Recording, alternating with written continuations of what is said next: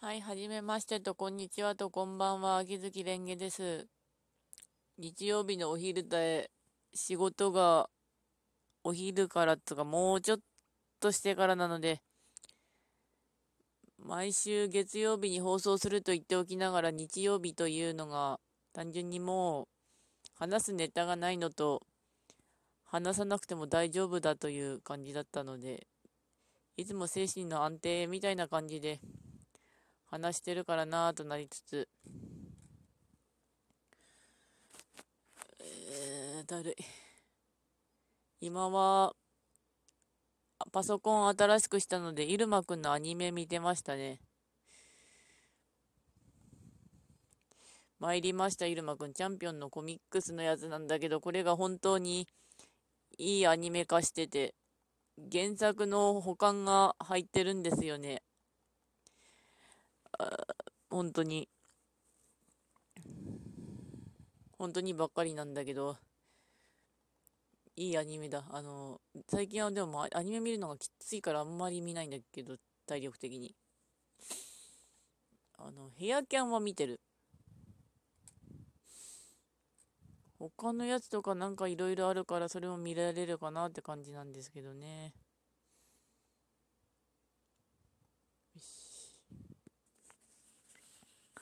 さっきも話した通り、パソコン新しいのにして、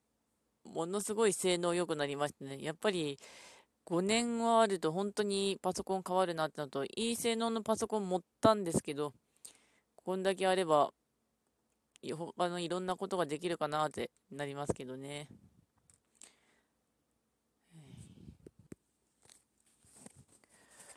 最近のことは、あと、それと、なんかグダグダしてるんだけど、入間くん見つつ、あの、魔王城でお休みも買ってきましたね、サンデーのコミックス。これも2020年にテレビアニメするんだけど、楽しみですね。絵絵がかわいい。魔王城でお休みがアニメ化したのすごい嬉しいんですけどね。本当に、あの、私の好きなのがなんかわちゃわちゃしてて、そんなに戦闘があるんだけどないコミックっていうか漫画っていうのを前に弟に言われて、あ、そうなのかってなりつつ。コーセルテルの流術師物語シリーズとか、コーセルテルシリーズとかもそんな感じなんですよね。かといって、軍艦のバルツァーもそんな感じかもしれないんだけど、あれガチで戦争し始めてるしな。大丈夫かな？バルツァーたち。結構あれ救済多いんだけど、作者さんお体悪いんだろうか。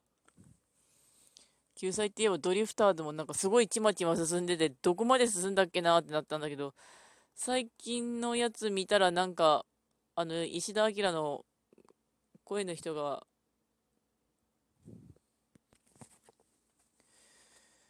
ぐだぐだしてますが、本当にね、今は特に事件もなく、事件といえば、まあ、雪がそんなに本当に降らないので、ちょっと怖いなと思ってるぐらいですね。そしてベッドの上では、うちの愛猫2匹がゴロゴロしてる。こいつら、黒い方の、と白い方がいるんですけど、黒い方が、私が朝寝てたらすごく横の方から飛んできて、私踏んづけて、ベッドに収まってましたね。こう、白い方は私は2段ベッドの上で寝てるんですけど、はしご伝っていくのに対して黒い方ははしごが通れないのか、横から回るんですよね。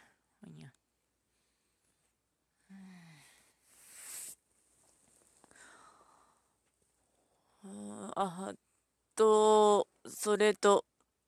年末年始マラソンの分け前られた Amazon のギフト券のポイントがつい最近来ました。忘れずに放送しておいてよかったなぁとなります。一応、ラジオトークはしてるんだけど、載せるのが、自分のツイッターに載せるのがちょっと、あれなので、載せてなかったんですけど、年末年始マラソンだったら、載せるのが義務だったので、載せるしかねえかなって感じで載せてましたね。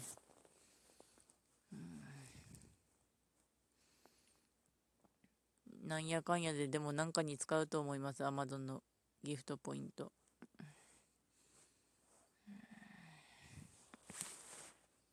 そしてうちの猫たちは今日も可愛い。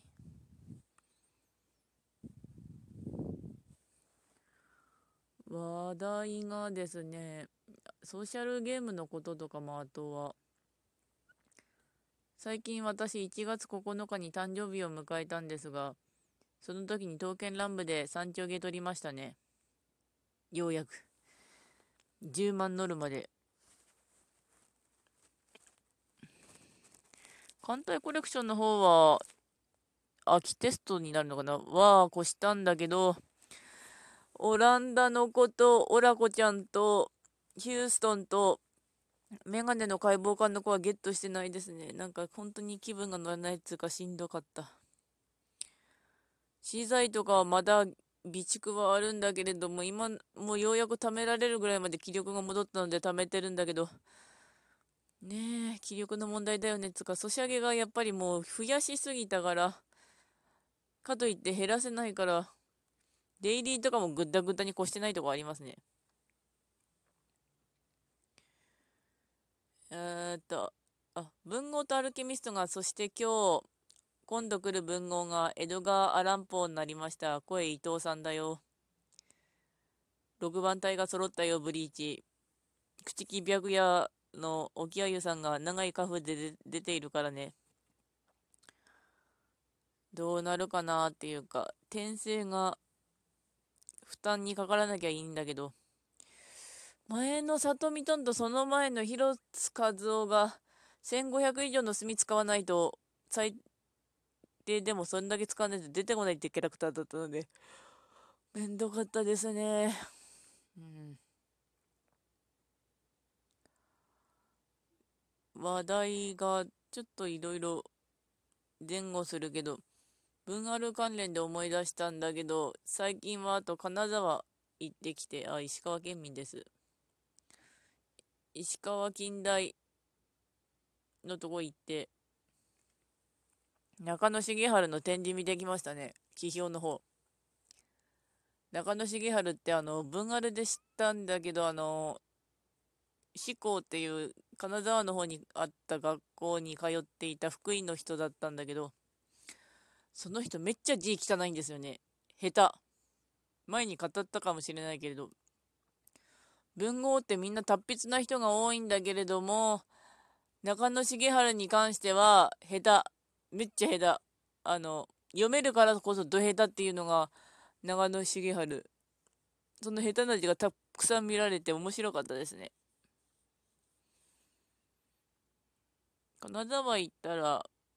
強化記念館と修正記念館は行ってきた、来るんですけど、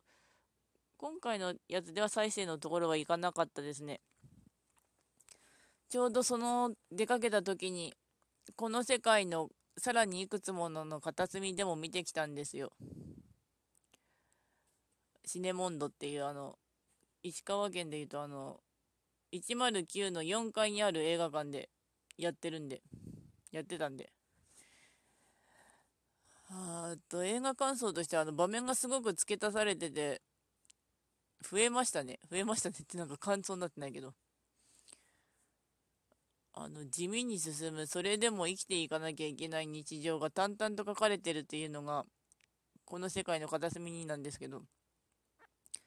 生きているうちに何かしら決着がつかないあやふやなことがあったとしても、それでも世界は回ってるんだ、みたいなノリでしたね。わふわ。話の大筋は前回とはそんなに大筋自体はそんなに変わ、そんなにつか全く変わってないんだけど、ね、場面付け足されたやつだから。でもいい映画ですね。うん、そして猫がぬくいで。あと、お題ガチャでもやってみるかな。最近撮った写真には何が写ってる？スマホのフォルダ見てきたけど、最近撮った写真は猫と、あとやっている真剣会のキャラクターの写真とかですね。写真撮るとしたらほとんどもう食べ物の写真になりますので食べてきたものの写真に。そして真剣会のことを思い出したんだけど、ものすごくゲームやりにくいね、あれ。復活してくれたのは嬉しいんだけど、ものすごくキャラクター鍛えづらくてイライラする。ソシャゲ付けになってると、本当にいかにして楽ができるかっていうのに、方向性がいくので、楽できないのはしんどい。キャラクターすぐに死ぬっていうか、推奨レベルがわかんないのが困る。レベル上がんねえし、なぜかうちのエースの小雪ちゃんが10ぐらいなんだけど、他がまだ1桁台とかそんな感じだしさ。えー、で、あとまたお題ガチャ。今までの人生のピークはいつこういう時って人生は今がピークなんだよって答えた方がいいんですかね？うん。あなたの〇〇愛を語ってください。〇〇には好きなものを入れてねってあったので、これは次の放送にしようかな。好きな漫画の傾向とかについて語りたいんだけど、さっきちょっと語った通りのやつをもうちょっと詳しく。あの、もしあなたが動物なら何の動物でどんな一生を過ごしたり、猫になりたいんですけども、猫も猫で大変だと思うんですよね、生きるの。野良猫だったら大体5年で死ぬって言いますし、かといって飼い猫だったとしたら、その飼い猫の家が順調にあるかどうかってのによると思うんですよ。だって家に何が起きるかってわからないじゃないか。イクメンって言葉どう思う？これも次の放送でやってみようかな。ってことは、つまりすぐに取ればいいということで、では、もう時間ないんで、ひとまず終わります。それではご視聴ありがとうございました。では、また。